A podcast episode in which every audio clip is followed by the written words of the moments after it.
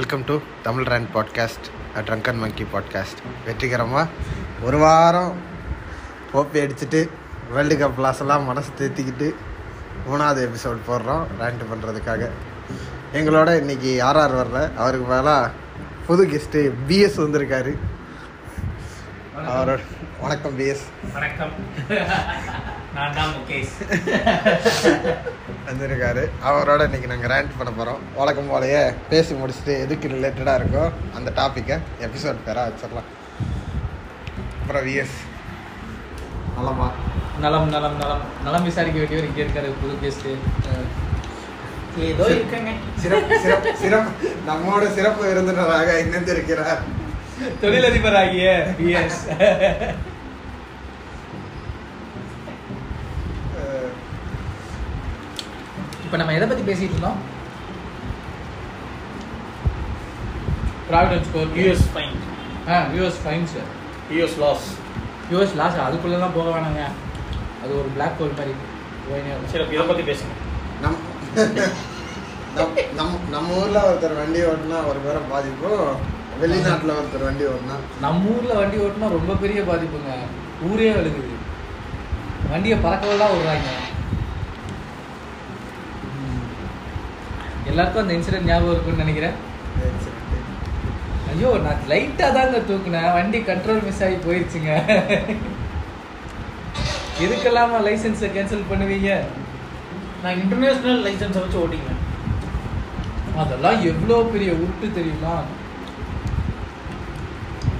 அது என்னது international licence international licence வச்சும் ஓட்ட முடியாது கண்டெக்ஸ்டே தெரியாது. டிடிஎஃப் ஓ அவரா?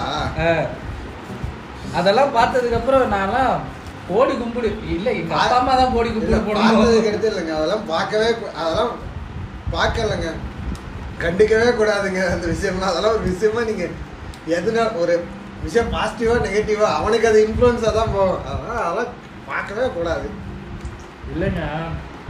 நம்ம அப்படியே பார்க்க வேணாம்னு நினைச்சாலும் இந்த சேனல்ஸ் யூடியூப் சேனல்ஸோ சரி நீங்க பேசிக்கா இன்ஸ்டாகிராம் ஃபீட் எடுத்தாலே ஓகே அதுலயும் இவன் தான் வந்து நிக்கிறான் பிஹைண்ட் உட்ஸ் அந்த ரெட் கலர் கீழே ஒரு லைனு மேல ஒரு லைனு நடுவுல இவன் மூஞ்சி. பாசமலையை கொட்டி தீர்த்த டிடிஎஃப்இன் அம்மா. ரீசெண்டா ஜெயிலுக்குலாம் போயிட்டு வந்ததுக்கப்புறம் ஒரு கடையில போறாரு சார். எப்படின்னா ஒரு தள்ளு சின்ன தள்ளு வண்டி கடை தள்ளு வண்டி கடை கிடையாது. சாலையாட்ட போட்டு ரோட்டோரத்தில் ஒரு டிஃபன் கடை மாதிரி இருக்கு. சார் அங்கே போறாரு. போனோன்னா உடனே அவங்க ரசிகர்கள் எல்லாம் கூட்டி கூட்டிட்டாங்க. குட்டி குஞ்சான் ரசிகர்கள் எல்லாம். குட்டி குஞ்சான்லாம் போனதுக்கப்புறம் ஏ எல்லாத்துக்கும் பசிக்குதா? யாருக்கு என்ன வேணும்? யாருக்கு என்ன வேணும்னு கேட்குறாங்க எவனுமே வாயவே திறக்கவே இல்லை. சரி ஓகே அண்ணா ஒரு முட்டை தோசை போடுங்கண்ணா அப்படின்னா. ஒரு மட்டும் ஒரு முட்டை தோசை போடுங்க அப்படின்னா. அவர் முட்டை தோசை போட்டுருந்தாங்க. உடனே நம்ம போலீஸ் வந்துருச்சு. வந்துட்டு இது என்ன இப்படி கூட்டம் கூட்டிட்டு இருக்கிற? மறுபடியும் உள்ள போகணுமா? அப்படின்னு கேட்டோன்னா அண்ணா முட்டை தோசை பார்சல் வீடியோல இருக்கு.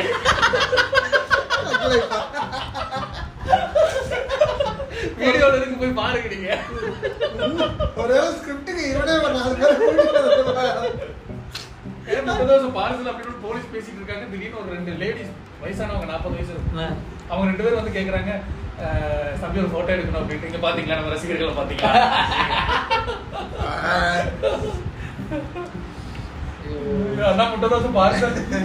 எதுக்குங்க அந்த போட்டோ எடுத்துட்டு அவன் பேரண்ட போய் காட்டுறேன். இந்த மாதிரி இருக்க கூடாது இருந்தீனா இருந்தீனா முதல்ல எந்த அளவுக்கு ஆயிடுச்சுன்னு பாருங்களேன். முன்னாடி எல்லாம் இன்ஃப்ளூயன்ஸ்னா நீங்க யார சொல்லுவீங்க? அப்துல் கலாம். இல்ல மிஞ்சி மிஞ்சி போனுச்சுன்னா விஜய் அஜித்னு சொல்ல போறீங்க. ஏங்க இல்லைங்க. அட்லீஸ்ட் இங்க பாருங்க. இப்போ ஜிபி முத்து எடுத்துக்கோங்க. சில வீடியோக்குள்ள அவனை பார்க்க போகும்போது லைட்டா நம்மளுக்கு நம்மளுக்கே சிரிப்பு வருது இல்ல அட்லீஸ்ட் ஒரு என்டர்டைன்மெண்டாச்சும் பண்றான்ல. என்டர்டைன்மெண்ட்ல நான். இப்ப ஜிபி முத்துவை பார்த்து யாரும் இன்ஃப்ளூயன்ஸ் ஆகி இந்தாங்க நான் ரோட்ல போய் வேட்டையை தூக்கி காட்ட ஆ, அவர் ரெண்டு டைலாக் இருக்கும். சொல்லுவாங்க. போவாங்க. இது இவனை மற்றவனை பார்த்தா அவனை பைக்கை நடு ரோட்டில் தூக்கிட்டு போகிறான் அதே மாதிரி இவனும் பைக்கை தூக்குவான். அது இல்ல. இல்லாமல் பைக் வேற வா இல்லை ஜீப்பு மூத்தவை பார்த்து இன்ஃப்ளூயன்ஸ் ஆகிறா என்ன கேட்பான் மிஞ்சி மிஞ்சி போனால் எனக்கு ரெண்டு. வேட்டி வாங்கித்தாங்க ஒரு கைலி வாங்கித்தாங்கன்னு கேட்பான் முந்நூறுரூவா மேக்ஸிமம் முடிஞ்சு மூணு லட்சம் ரூபா பைக்கு கேக்குறாங்க. இல்ல என்னாச்சுன்னா நம்ம சின்ன வயசுல இருக்க போகும்போதே வீட்டுல பைக் கேட்டு ரகலை பண்ணுவோம். ஆனா வாங்கி தர மாட்டாங்க. அது வேற விஷயம். நம்ம கேட்குற பெரிய பைக்கு ஹெர்குல்ஸ் சைக்கிளுங்க. சரிங்களா. இப்ப என்னன்னா இப்ப நீங்க பாத்துருக்கீங்களா அந்த பிளஸ் டூ படிக்கிற பசங்களே வீட்டுல அடம் ஏங்க என் ஃப்ரெண்ட் எப்படி பைக் வாங்கினா தெரியுமா வீட்டுல மஞ்சத்தூள் எடுத்து வாயில போட்டுட்டு சாணி பவுடர் எடுத்து கையில வச்சுட்டு வீட்டுக்கு சாத்திட்டு ஜன்னலை திறந்து வச்சுட்டு நான் சாணி பவுடர் குடிக்க போறேன். எனக்கு நீங்க பைக் வேணும். நீங்க போய் பைக்கை புக் பண்றது அந்த பில்லை எனக்கு கொடுங்க. அப்பதான் நான் குடிக்க மாட்டேன். அப்படின்னு சொல்லி பிளாக்மெயில் பண்ணி தான் பைக் வாங்கலாம் எங்க வீட்ல எல்லாம் செத்து போனாயேன்னு கதவை சாத்திட்டு கிளம்பிடுவாங்க காரியம் பண்றதுக்கு. ஏய் சொந்தக்காரங்களுக்கு எல்லாம் சொல்லி அனுப்புங்கப்பா. குழி தோட்டா ரெடி பண்ணி இருக்குப்பா. இல்ல. அது எப்படின்னா ஓ நம்மளும் பைக் வச்சிருந்தா இப்படி ஏன்னா இப்ப இருக்கிற பசங்களுக்கு யோசிக்கிறது தெரியறது கிடையாது. நம்ம நம்மளுக்கு நம்மளுக்கு யோசிக்க தெரியும் நல்லா. ஏன் யோசிக்க தெரியும்னா அது சொல்றது? வாங்கின அடி அப்படி அப்படி வாங்கின அடிங்கிறத விட இன்னொன்னு இருக்குங்க. நம்ம உலகத்தை அந்த பெருசா இருக்கிறவனை பார்த்து நம்ம வளரல.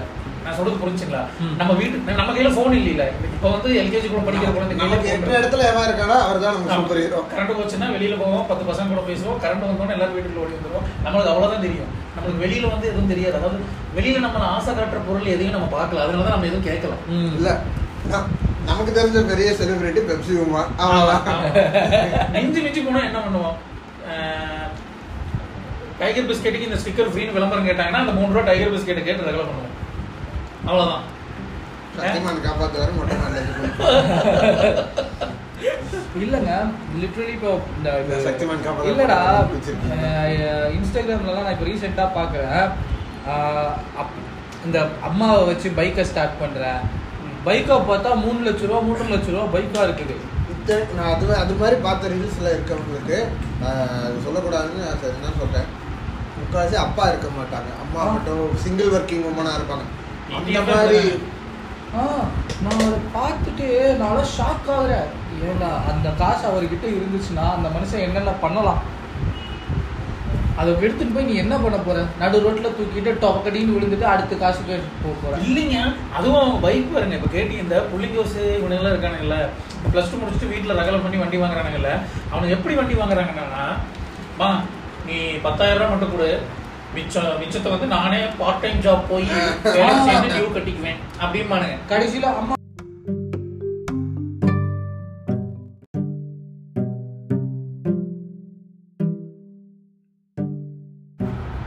கடைசியில இந்த வண்டியெல்லாம் எடுத்துட்டு போய் இந்த வண்டி இந்த வண்டி வண்டி எடுத்து எங்க போகணும்னா ஸ்விக்கியில ஜொமேட்டோல வேலைக்கு போறேன்னு போகணுங்க. இந்த வண்டி முப்பது கிலோமீட்டர் கூட மைலேஜ் கிடைக்காது. இருபது கூட கிடைக்காது. அதுலயும் கிடைக்காது. எதுலயும் கிடைக்காது. என்ன கான்செப்ட் தெரியாது? அட்லீஸ்ட் ப்ராப்பரான ஒரு பார்ட் டைம் ஜாபுக்கும் போக மாட்டானுங்க. நான் சொல்றது புரிஞ்சா இது ஒரு எக்ஸாம்பிள் ஒரு எக்ஸாம்பிள் கோயம்புத்தூர்ல. இதே மாதிரி வீட்டுல வேலை பண்ணி வண்டி வாங்கின ஒரு பையன் தான் ப்ரொஃபஷனல் கொரியர்ஸ்க்கு போயிருக்கான். ப்ரொஃபஷனல் கொரியர்ஸ்க்கு வேலைக்கு போயிருக்கான். டெலிவரி பண்றதுக்காக நல்ல நல்ல பேனா. எப்படின்னா ஏழாயிரத்தி ஐநூறு ரூபாய் மாசம். ஈவினிங் மட்டும்தான். என்னன்னா டெலிவரி கிடையாது. என்ன வேலைன்னா கம்பெனிஸ்ல வந்து அதிகமா போஸ்ட் அனுப்புவாங்க தெரியுமா. அவங்க எல்லாம் வச்சிருப்பாங்க. அதை போய் பிக்கப் மட்டும் பண்ணிட்டு வரதான் அவன் வேலை. ஓகேவா பிக்கப் மட்டும் சொல்லணும். பிக்கப் பாயிண்ட் எல்லாமே இவனுக்கு அவனுக்கு லிஸ்ட் கொடுத்துருவாங்க. ஏன்னா அவங்க இவங்களுக்கு கால்ஸ் வந்துரும்ல. அப்புறம் பேங்க்ஸ் எல்லாம் பாத்தீங்கன்னா ஏழரை மணிக்கு போஸ்ட் எல்லாம். Excel pack. பெட்ரோல் அலவன்சஸ் அந்த எக்ஸல் வந்து ஃபுல் பெட்ரோல் இருக்கும். சரிங்களா? இதை வண்டி இதை கம்பெனியே கொடுக்குது. எக்ஸலும் கொடுத்துருப்பாங்க. எக்ஸலும் கொடுத்துட்றாங்க. எக்ஸல்ல நான் ஓட்ட முடியாதுங்க. நான் என் வண்டியில தான் போவேன். அதுக்கு நீங்க பெட்ரோல் அலவன்ஸ் கொடுங்கன்னா எக்ஸலோட பெட்ரோல் எக்ஸலுக்கு நான் எவ்வளவு பெட்ரோல் கொடுக்குறேனோ அதை தான் கொடுப்பேன் அப்படின்னா. அப்போ இவர் அதனால வேலைக்கு போக மாட்டாராம் இதெல்லாம் எக்ஸல் இவர் ஓட்ட மாட்டாராம் கஷ்டம். இதெல்லாம் நம்ம ஊர்ல அழகா ஒரு ஒரு வார்த்தை சொல்லுவாங்க இதுக்கு. இன்னொன்னு இருக்குண்ணா இப்ப சொல்றோம்ல இந்த பத்தாயிரம் டியூ கட்டி வாங்கி கொடுத்துட்டாங்கல்ல. எடுக்க போறப்ப இ- இவங்கள்ட்ட காசு இல்லைன்னு வச்சுக்கோங்க. வீட்டில் இருக்கவங்களும் என்ன பண்ணுவாங்க? சரி ஒரு தரமா படட்டும் அப்படின்னு விட மாட்டாங்க. அவங்களுக்கு இன்னொரு பணிக்கு வரும் ஐயோ இன்னும் எடுத்துட்டு போறாங்க. இருங்க இருங்க நான் நகையை வச்சு அப்படின்ட்டு. இவனுங்க கேஷுவலாக கண்டுக்கவே மாட்டானுங்க. அதுக்கடுத்து வண்டி வாங்கினதுக்கடுத்து அதுக்கான டியூவோ எதை பற்றியோ ஒரு நூறு சதவீதத்தில் அறுபது சதவீதம் இப்படி தான் இருப்பாங்க எல்லாரும் அப்படின்னு சொல்ல முடியாது. அறுபது சதவீதத்துக்கு மேலே அப்படி தான் அது ஒருவேளை ஏன்னு தெரியல. நம்ம ஒருவேளை இந்த அந்த ஒரு ஃபேஸை தாண்டி சொந்தமாக நம்ம செலவை பார்த்துக்கு பார்த்துக்கிற நிலமையில வந்ததுக்கு அப்புறம் தான் ஒரு அந்த ஃபீலிங் எல்லாம் புரியுது.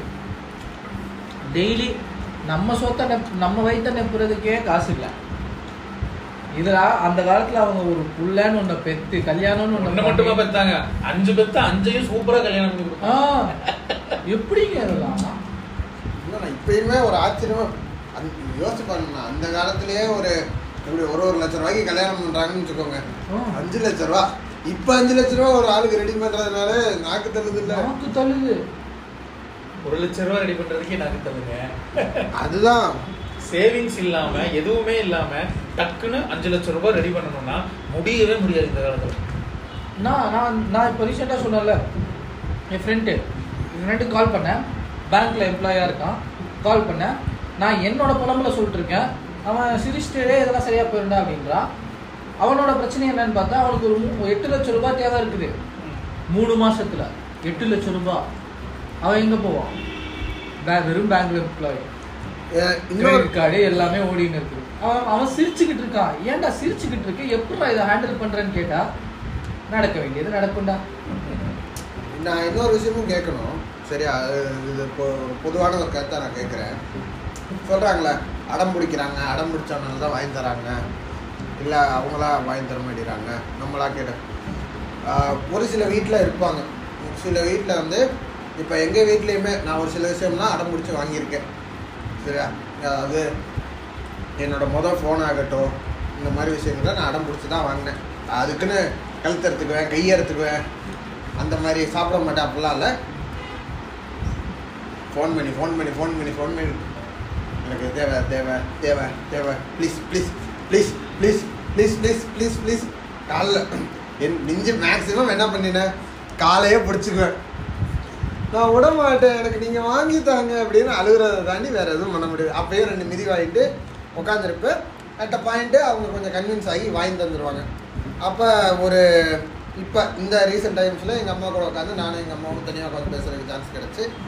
அப்போ நான் பேசுகிறப்ப நான் ஏன் அந்த ஒரு விஷயம்னா அவங்க சொல்லுவாங்க நீ ஃபஸ்ட்டு கேட்குறப்ப அதுக்கான விஷயம்லாம் நான் ரெடி பண்ண ஆரம்பிச்சிட்டேன். அது வாங்க முடியுமா வாங்க முடியாத எவாலுவேட் பண்ணிட்டு இருந்தேன். அது உனக்கு எவ்வளோ இம்பார்ட்டண்ட்டு அப்படின்னு தெரிஞ்சதுக்காக உன்னை நான் அடம் பிடிக்க விட்டேன். அடம் பிடிச்சி இதே மாதிரி நான் இன்னொரு மூணு நாள் வீட்டுக்கு போகிறப்பயுமே அவங்க சொல்லு அவங்களுமே அவங்க பையனுமே கழுத்துறதுக்குவேன் கையெடுத்துக்குவேன் தூக்க மாட்டிக்குவேன். அந்த மாதிரி சீன்லாம் போடல. எல்லாம் ஒரு நைன்டி ஸ்கிட்ஸு அப்படின்னு வச்சுக்கோங்க. அந்த நிறைய அந்த மாதிரி ஒரு விஷயமும் இருக்குது இப்போ அந்த அடம் பிடிக்கிறதுங்கிறது சில டைம் நமக்கு அந்த அவங்களோட im- அதோட இம்பார்ட்டன்ஸ் அவங்களுக்கு புரிய வைக்கணுங்கிறதுக்காக பண்ணுறதா இல்லை? அந்த ஒரு லிமிட் அப்படிங்கிறது என்ன எப்- எப்படி வைக்கிறது அப்படிங்கிறத நான் கேட்குறேன் அது அது மேபி உங்களுக்கு அப்படி இருந்திருக்கலாம் தெரியல. எனக்கெல்லாம் அப்படி இம்பார்ட்டன்ஸை புரிய வைக்கிறதுக்காக அவங்க அவங்க அதை பண்ணதாவோ அப்படி எதுவும் தோணல. அவங்களுக்கு என்னன்னா எப்படி சொல்றதுங்க? நான் நான் சொன்னால் அது என்னதாக இருந்தாலும் அவங்க வந்த ஒரு சுச்சுவேஷன் வச்சுக்கிங்களேன். இவனுக்கு இவன் இவன் அவங்கள மாதிரியே என்னையும் பார்க்க ஆரம்பிச்சிட்டாங்க. அவங்களுக்குள்ள என்ன ஒரு மனஸ்தா மன ஒரு பிரச்சனை இருக்குதுன்னா அது ஒரு பிரச்சனை இல்லை அவங்க வளர்ந்து வந்துடுது எனக்கு ஒன்றுமே தெரியாது. நான் அடுத்தவங்களை கேட்டு தான் செய்யணும். அது மாதிரி தான் நம்ம பையனும் அப்படின்னு நினைக்க ஆரம்பிச்சிட்டாங்க அதனால நிறைய விஷயம் போ நான் அடம் பிடிக்கிறதுனால ஓ இந்த பையன் இவனுக்கு இது இம்பார்ட்டன்ட் போல. அப்படின்னு தெரிஞ்சுக்கிட்டு வாங்கி கொடுப்பாங்க. நான் அடம் பிடிக்கிறதுக்கெல்லாம் வீட்டில் வாய்ப்பு கிடையாது. ரெண்டு தடவை கேட்பேன். நேராக கூட்டிட்டு போய் டிராவை திறந்து காமிச்சிருவாங்க. இவ்வளவுதான் இருக்குது. எங்க வீட்லயே அதுதான். அடுத்த வாரம் நீ ஹாஸ்பிட்டல் போறியா? இல்ல போன் வச்சுக்கிறியா? இல்ல, இதுதான் என் வீட்ல கேள்வியா இருக்கும். அடுத்த வாரம் நீ ஹாஸ்பிட்டல் போகணுமா? இல்ல போன் வாங்குறியா? நான் ஆமா ஏற்கனவே அங்க வலி இங்க வலின்னு இருப்பேன். போன் எல்லாம் தேவையில்ல. உங்க எங்க ஆ. எங்க வீட்ல இல்ல நான் அடம் பிடிச்சு வாங்கினது எனக்கு ஞாபகம் இருக்கு. அடம் பிடிச்சுங்கிறத விட ரொம்ப ஆசைப்பட்டு வாங்கினது வந்து நான்- லைஃப்லயே ரெண்டு பொருள் தான். என்னன்னா ஒண்ணு பேரண்ட்ஸ் கிட்ட அடம் பிடிச்சு வாங்கினது. பழனி கோவில் மேல போறோம். பழனி கோவில் மேல போனோம்னா அந்த டாய்ஸ் எல்லாம் வச்சிருக்காங்க. அப்ப வந்து நான். வந்து ஒரு ஃபிஃப்த் ஸ்டாண்டர்டோ என்னமோ படிக்கிறேன்னு நினைக்கிறேன். டாய்ஸ் எல்லாம் ஃபிஃப்த்து கூட கிடையாதுங்க இன்னும் சின்ன வயசு தான். ஒயர்டு. அப்பெல்லாம் ஆர்சி கிடையாது. ஆமா. ஒயர்டு. இந்த காரு புல்டோசர் Bulldozer. மஞ்சள் கலர்ல அது வேணும் மறக்க முடியாது. அது அடம் முடிச்சு வாங்கினேன். இதுக்கும் எங்க அம்மா அப்பா வாங்கி தரல. எங்க மாமா தான் வாங்கி கொடுத்தாங்க கூட வந்தது. எங்க அம்மா அப்பா வாங்கி கொடுக்கல. அது ஒண்ணு. அதுதான் அதுதான் நான் அடம் முடிச்சு ஆ, வாங்கினேன். இது இது என் லைஃப்ல இருந்திருக்கு. எனக்கு சின்ன வயசுல இருந்து இந்த இந்த மாதிரி பொருள் மேல ரொம்ப இன்ட்ரெஸ்ட் அதிகம் இன்னொரு இன்னொன்னு அடம் முடிச்சு வாங்கியிருக்கேன். ஒரு அஹ், எங்க சித்தியோட கல்யாணத்தை சித்தியோட கல்யாணம் யாரோ ஒருத்தரோட கல்யாணம் ஆரஸ்புரத்துல. ஆரஸ்புரத்துல ஒரு கோவில் ஒன்று இருக்கும்ல விநாயகர் கோவில் ரோட்டு மேலேயே. அஹ் அந்த அந்த கோவில்ல தான் கல்யாணம். அங்க ஒரு டாய் ஷாப் இருக்கு. அங்க போக்கேமான் கார்டு. ஓ போக்கேமான் கார்டு கேட்டு அது ஒரு பெரிய அந்த அந்த ரெண்டு விஷயத்தையும் எங்க ஃபேமிலியிலே யாரும் மறக்க மாட்டாங்க. ஏன்னா பள்ளி போக போகும்போது எங்க எல்லா ஃபேமிலியும் இருக்கு. இந்த கல்யாணத்துல அதுல- எல்லா ஃபேமிலியும் சின்ன சின்ன பையன். நான் சின்ன பையங்கிறத விட இன்னொன்னு என்னன்னா பாட்டி வீட்டுல வளர்ந்தனால பாசம் ஜாஸ்தி. ம், ம். எங்க ஃபேமிலியில அம்மா வந்து மூத்தவங்க. அதுக்கப்புறம் ஒரு சித்தி இன்னொரு சித்தி அப்புறம் எங்க மாமா. மொத்தம் நாலு பேர். ஆஹ் எங்க அண்ணன் தான் ஃபர்ஸ்ட் பையன். குடும்பத்துக்கே எங்க அண்ணன் தான் ஃபர்ஸ்ட் பையன். ஓகேவா ரெண்டாவது பையன் நானு. ரெண்டா நான் அப்ப சின்ன வயசுல இருந்து அங்கதான் வளர்றேன். நான் அங்க வளர்றேன்னா நான் அங்க வளர போகும்போது எங்க ரெண்டு இன்னும் இந்த ரெண்டு சித்திக்கும் கல்யாணம் ஆயிருக்காரு கரெக்டா. ஓ கடைக்குட்டி எப்படின்னா எல்லா அப்ப எங்க மாமாவுக்கும் கல்யாணம் இருக்காது நான் அங்க வளர போகும்போது இவங்க எல்லாரும் தான் என்னைய பாத்துக்கிறாங்க. புரியுது. மீன் பாருங்க நான் எங்க சித்தி வீட்டுக்கு முன்னாடி தானே வீடு இருக்கு. புரியலூர்ல ஸோ என் எனக்கு ஒரு ஆக்சிடென்ட் ஆயிடுச்சுன்னு வச்சுக்கோங்களேன். ஆக்சிடென்ட் ஆயிடுச்சு ஆஸ்பத்திரியில அட்மிட் பண்ணியிருக்காங்க. எங்க சித்தி அழுதுட்டு அடிச்சுட்டு வருது. எங்க அம்மாவே எங்க அம்மாவே இப்படி நின்று இருக்கிறாங்க அடிச்சுட்டு அடிச்சுட்டு வருவாங்க. என்னாச்சு? ஏன் ஏன்னா சின்ன வயசுல வந்து நம்ம அந்த ஒரு நீங்க யாரு கூட ஒரு பாண்டிங் ஏற்படுத்திக்கிறீங்களோ அந்த பாண்டிங்க வந்து எப்படி சொல்றது? பெரியவன் ஆனதுக்கு அப்புறம் நம்மளுக்கு வந்து அதை நம்ம இது இதாகும். நான் நான் பிறந்ததுல இருந்து அங்கதான் இருக்கேன். பிறந்தன்ல கை ஹாஸ்பிட்டல்ல இருந்து எடுக்கிறாங்கல்ல ஹாஸ்பிட்டல்ல இருந்து எடுத்துட்டு போய் எங்க பாட்டி வீட்டுல வச்சது. அஞ்சு வயசாக வரைக்கும் நான் இங்க வரல. எல்கேஜி வந்து இங்க சேர்ற வரைக்கும் நான் வரல. அது காரணம் என்னன்னா எங்க அப்பாவுக்கு வந்து பொண்ணுன்னா ரொம்ப பிடிக்கும். ஃபர்ஸ்ட் பொண்ணு பிறக்கும்னு நினைச்சாங்க பிறக்கல. சரிங்களா? சரி ரெண்டாவது பொண்ணு பிறக்கும்னாங்க. தலை விதி நடக்கல இங்கே தான் நம்ம செல்வபுரத்துக்கு கீழே ஒரு ஹாஸ்பிட்டல் தான். ஃபோன் பண்ணி இந்த மாதிரி எங்க அப்பா ஊர்ல இருக்காரு எங்க அம்மா இங்க இருக்காங்களா? சொல்றாங்க. அஹ், இந்த மாதிரி பையன் பிறந்திருக்காங்க அப்படின்னு எல்லாரும் சந்தோஷமா சொல்றாங்க. பையன் நான் அப்படின்னு சொல்லிட்டு எங்க அப்பா போனை கட் பண்ணாரு மூணு நாள் வரவே இல்லையா? அது ஒரு ஒரு விஷயம். என்னன்னே புரியல யாரெல்லாம் பையன் எதிர்பார்க்கறாங்களோ பொண்ணு பாருங்க. யாரெல்லாம் பொண்ணு எதிர்பார்க்கறாங்க அது ஆப்போசிட்டா நினைச்சிட்டு போறாங்க. என்ன நினைச்சுன்னு பாருங்க அப்படி மூணு நாள் எங்க அப்பா வரலையா? எங்க அப்பா வராதனால எங்க பாட்டி வந்து கோவம் வந்து நான் பையனை போய் நானே எடுத்து போய் வளர்த்திக்குவேன். ஆ. அப்படின்னு என்னை அங்க கூட்டிட்டு போயிட்டாங்க. கொஞ்ச நாள் அங்க இருந்து எங்க அம்மாவும் அங்கே இருந்துச்சு. அதுக்கப்புறம் வந்து எங்க அம்மா இங்க வந்துட்டாங்க. இருபது வருடங்களுக்கு பின் இல்ல. இருபது வருடங்கள் கிடையாது. அந்த குழந்தை அந்த கை குழந்தைங்க அந்த அந்த தாய்ப்பால் மறக்கிற வரைக்கும் கூட இருக்கணும் அந்த அது வரைக்கும் எங்க அம்மா அங்க இருந்தாங்க. அதுக்கப்புறம் வந்து எங்க அம்மாவும் திருப்பூர் வந்துட்டாங்க. அப்புறம் நான் அங்கேயே தான் வளர்ந்தேன். இன்னொன்னு பாருங்க. இதுல என் பேரு பேர் எப்படி எனக்கு வந்துச்சு பாலாஜி அப்படின்னு அது ஒரு பெரிய கதை. பேர் காரணம் இருபத்தி இருபத்தி எட்டாவது நாள் தானே பேர் வைப்பாங்க. இருபத்தி எட்டாவது நாள் எல்லா ஃபங்க்ஷன்லாம் அரேஞ்ச் பண்ணிட்டாங்க எல்லாரும் வந்துட்டாங்க எல்லா சொந்தக்காரங்களும் வந்துட்டாங்க. ஜோசிகாரன் வந்து பா பால பேர் வைக்கணும் அப்படின்னாங்க. ஒருத்தன் பாலமுருகங்கிறான் ஒருத்தன் பாலகிருஷ்ணங்கிறான் நாம ஒருத்தன் பா பாபான்னு என்னென்னமோ சொல்றாங்களாம். யாருக்கும் வந்து எதுவுமே பிடிக்கவே இல்லை. அந்த பேர் வைக்கிற ஃபங்க்ஷன்ல எனக்கு பேர் வைக்கவே இல்லை ஃபங்க்ஷன் முடிஞ்சிருச்சு. அவ்வளவுதான். அந்த சரி ஓகே. பார்ப்போம் அப்படின்னு சொல்லிட்டு அந்த ஃபங்க்ஷன் முடிஞ்சு எல்லாம் சாப்பிட்டு கிளம்பிட்டாங்களாம். கிளம்பிட்டு ரொம்ப ஒரு மாசமா என்னை வந்து என்ன பேர் பே- சும்மா பே- குழந்தை தூக்கி கொஞ்சறாங்க. பேர் பேர் கிடையாது. அது அவங்க அம்மா வேற இருப்பாங்க. அம்மா பேர் சொல்லி அவங்க. குழந்தை. கிட்டத்தட்ட ஆறு மாசம் ஏழு மாசம் எல்லாம் ஆயிடுச்சா இங்கேயும் வந்து பேரே வைக்கவே இல்லையா? எனக்கு ஆஸ்துமா இருந்துச்சு சின்ன வயசுல. அப்பாவுக்கு இருந்தனால எனக்கு வந்தது அப்போ ஹாஸ்பிட்டல் கூட்டிட்டு போயிருக்காங்க. பேபி நேம் என்னன்னு கேட்டாங்க எங்க அம்மா கையில வந்து ஒரு கவர் இருந்துச்சு அதுல ஸ்ரீ பாலாஜி டெக்ஸ்டைல் பாலாஜின்ட்டாங்களாம். இப்படிதான் எனக்கு பாலாஜின்னு பேர் வச்சு அந்த பாலாஜி டெக்ஸ்டைல் எங்களோட அதான் பாம்பிளாஸ்ட்ல போச்சுருக்காங்களா பாம்பிளாஸ்ட் ஆனா பாருங்க கரெக்டா பாபாலே அமைஞ்சிருச்சு. ஏன் பாம்பிளாஸ்ட் நடந்தப்ப நீங்க பிறந்திருந்தீங்களா? பாம்பிளா ஆமா நான் இருந்தேன். ஏங்க நான் எங்களோட டெக்ஸ்டைல் ஷாப்ல எல்லாம் நான் குழந்தையில நான் விளையாடினதெல்லாம் 2000 ஆ? நைன்டி எயிட்டா 98 ஓ 99 ஓ? நைன்டி சம்திங் இல்ல நீங்க அந்த பிரச்சனையை விடுங்க. இத நீங்க அந்த ஒரு பழைய படம் இருக்கும் பாத்தீங்களா? அந்த சினாரியோல யோசிச்சு பாருங்க. அந்த நர்ஸ் நர்ஸ் அந்த பழைய சினாரியோ அம்மா அந்த பழைய மாதிரி பழைய காலத்துல படத்துல மாதிரியே சாரி கட்டிட்டு எங்க? குழந்தைக்கு பேர் சொல்லுங்க. பேபி இல்ல டாக்டர் கேட்டாங்களா? பேபி நேம் என்ன? அப்படின்னு கேட்டாங்களா? அதான். டாக்டர் டாக்டர் இப்- இல்ல நார்மலா கூட இல்ல.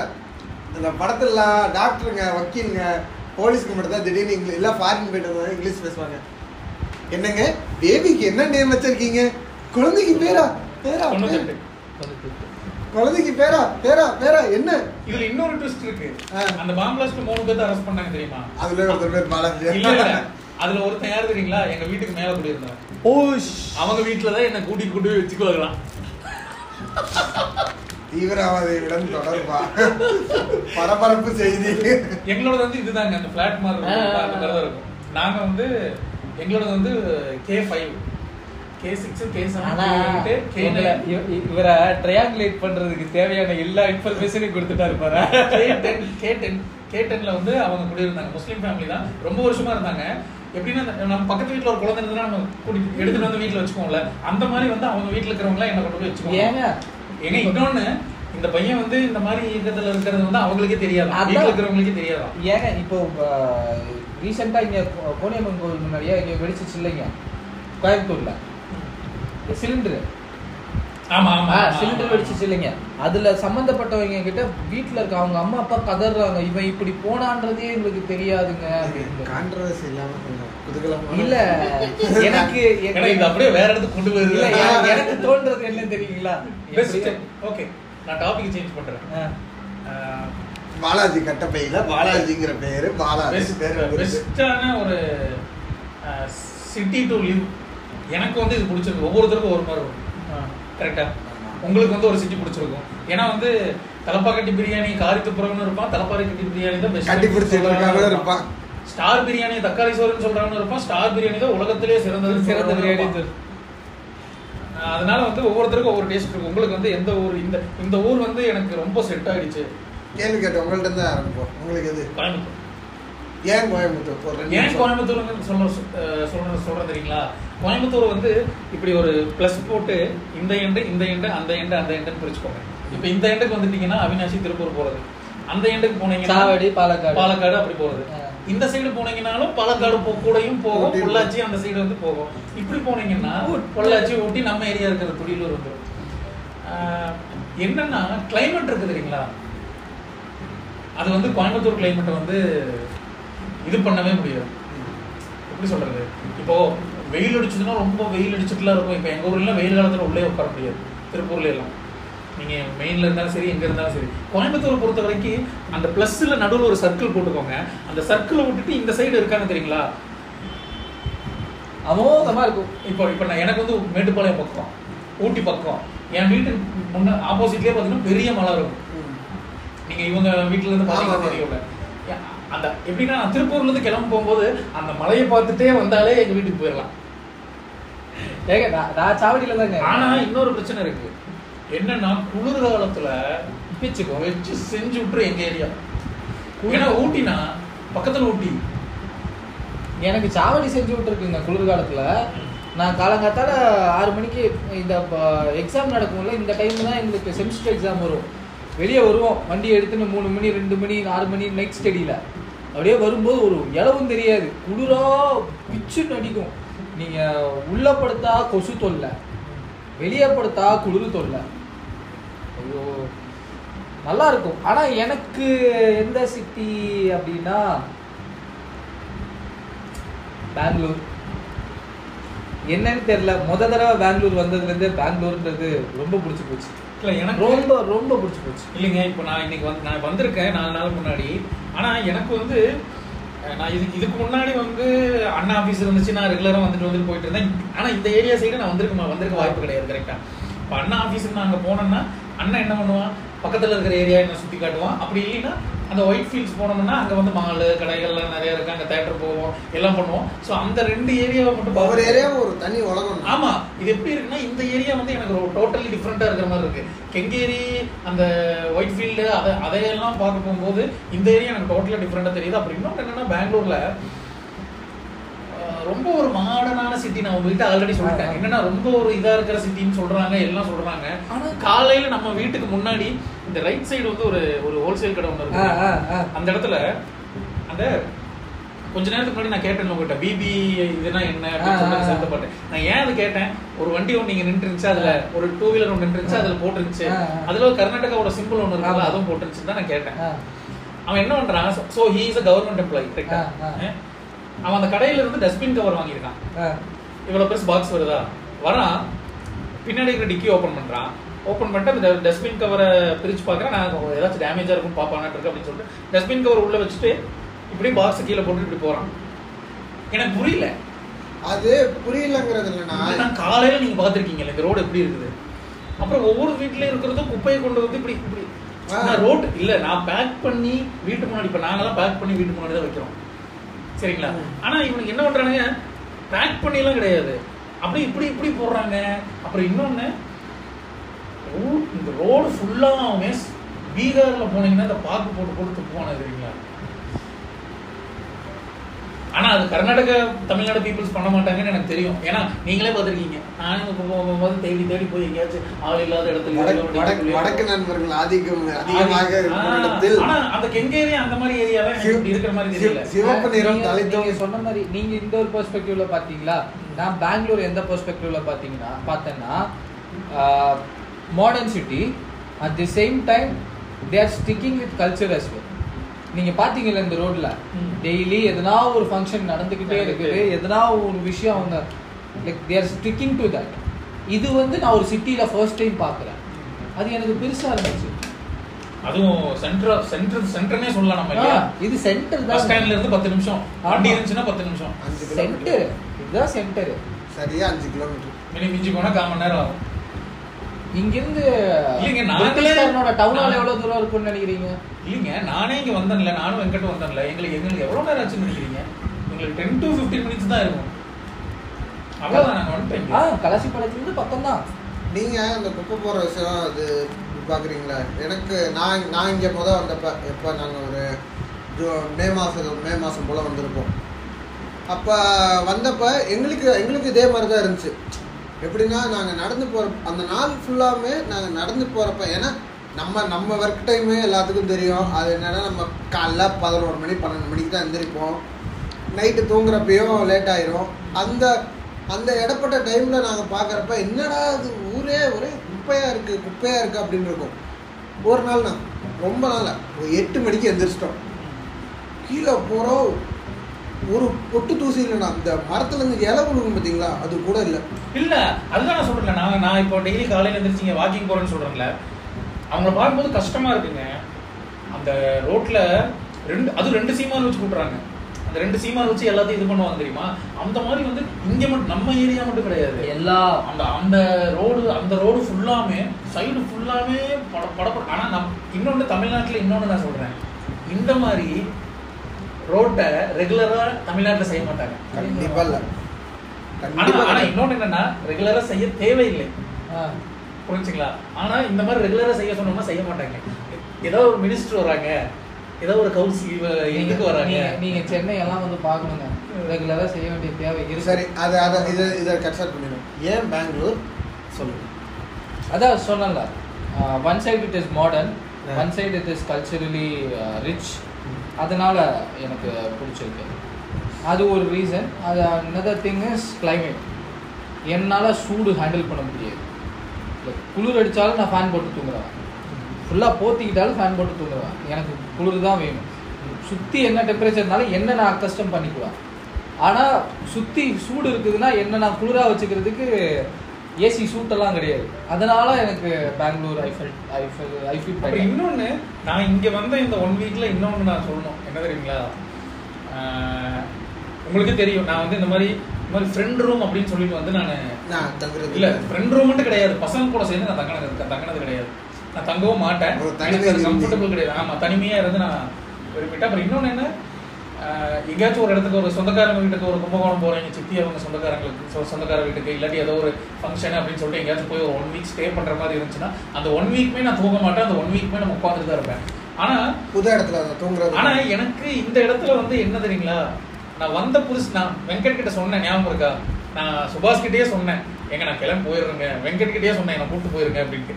ஆனா எனக்கு வந்து இவ்வளவு சீக்கிரம் இது வந்து அக்கஸ்டம் இவ்வளவு சீக்கிரம் வந்து எனக்கு பழகி போகும்னு நான் நினைக்கவே இல்லை. இல்லைங்க எனக்கு நான் ஃபர்ஸ்ட் வந்தப்போ எனக்கு ஒரு அன்ஈஸியா இருந்துச்சு.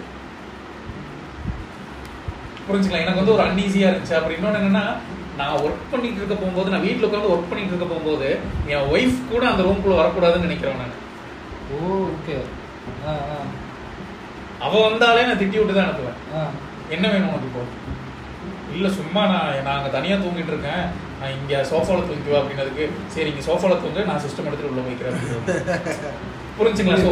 என்னன்னா எனக்கு எனக்கு- எனக்கு வந்து என்னைக்குமே அந்த அந்த ஒரு தனிமை அத தனிமையை விரும்பிட்டு இருந்தேங்க. தனிமையை எப்போ அது அது என்ன ஆச்சுன்னா அதை அதை அப்படியே நான் கண்டினியூ பண்ணியிருக்கணும் ஷோவில் பேசுறேன் தனிமை அதை வந்து நான் கண்டினியூ பண்ணிருக்கேன் ஸோ இந்த மாதிரி ப்ராப்ளம்ஸ் அப்படின்னு வரப்போகும்போது என்ன ஆயிடுச்சுன்னா இப்போ வந்து என்னால் வந்து அதை ஏற்றுக்க முடியறது கிடையாது தனியா இருந்து பல அப்படியே தனியா இருந்தவன் தனியாவே இருந்திருக்கணும். நடுவில் ஒரு ஒன்றரை வருஷம் இப்படி இருந்துட்டு மறுபடியும் என்னால் தனியா இருக்க முடியறது புரியுது. நான் சொல்றது புரிஞ்சுங்களா? இப்போ உங்களுக்கு எப்படி இருக்குது? இப்போ எனக்கு வந்து இங்க செட் ஆயிடுச்சுன்னு எனக்கு தோணுது. ஆஃபீஸ் செட் ஆயிடுச்சு. இல்ல ஆபீஸ்னு கிடையாது. ஆ. நான் சொன்ன பாருங்க. வெங்கட்டுக்கு தெரியும்.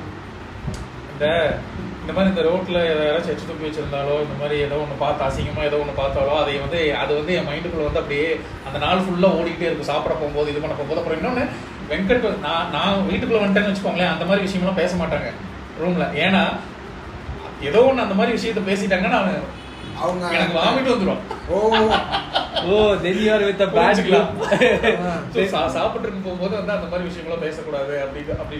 இல்லைங்க இதெல்லாம் நீங்க காலேஜ்ல இருந்து நம்ம பசங்களோட இருந்து பழகினோம்னா அதெல்லாம் தெரியாது. புரிஞ்சுங்களா. ஸோ அப்புறம் ஆனா இங்க வந்ததுக்கு அப்புறம் இது டெய்லி இதுக்கு வாக்கிங் போகும்போது அதெல்லாம் பார்ப்போம். அது பழைய ஆனா இவ்வளவு சீக்கிரம் நான் எனக்கு வந்து இது அப்சர்வ் ஆகிக்கும் அப்படி. ஏன்னா இன்- நேத்தெல்லாம் நல்லா தூங்கிட்டேன் பாத்தீங்களா? ஆனா ரொம்ப நேரம் முடிச்சிட்டு இருந்தேன். கிளாஸ் ஆஃப் கிளான்ஸ் நைட்டு பண்ணி ஆக மொத்தத்துல பெங்களூர் உங்களுக்கு ஒரு வாழ்க்கை பாடம் கற்றுக் கொடுத்திருக்கிறது. இல்ல ஆம் இல்ல இல்லைங்க. வேற ஊர்ல எனக்கு இவ்வளவு சீக்கிரம் இதானது கிடையாது. எனக்கு இங்க ஏன் ஆச்சுன்னு தெரியல. ஒருவேளை உங்க ரெண்டு பேர்த்தோட கேரக்டர் எனக்கு இல்ல. புரிஞ்சுங்களா? நான் சொல்றது புரிஞ்சா? சிம்பிளுங்க. அந்த எனக்கு ஏத்த மாதிரி இருந்திருக்கும் என்னோட ப்ராப்ளம் என்னோட என்னோட ப்ராப்ளத்துக்கு ஏத்த ஒரு சொல்யூஷனா நீங்க ரெண்டு பேரும் உங்க ரெண்டு. பேர்த்தோட கேரக்டர் இல்ல. சொல்லலாம் எ- எங்களோட இது விஷயம் எப்படி தெரியுமா இருந்துச்சு? எங்களோட விஷயம் எப்படி தெரியுமா இருந்துச்சு?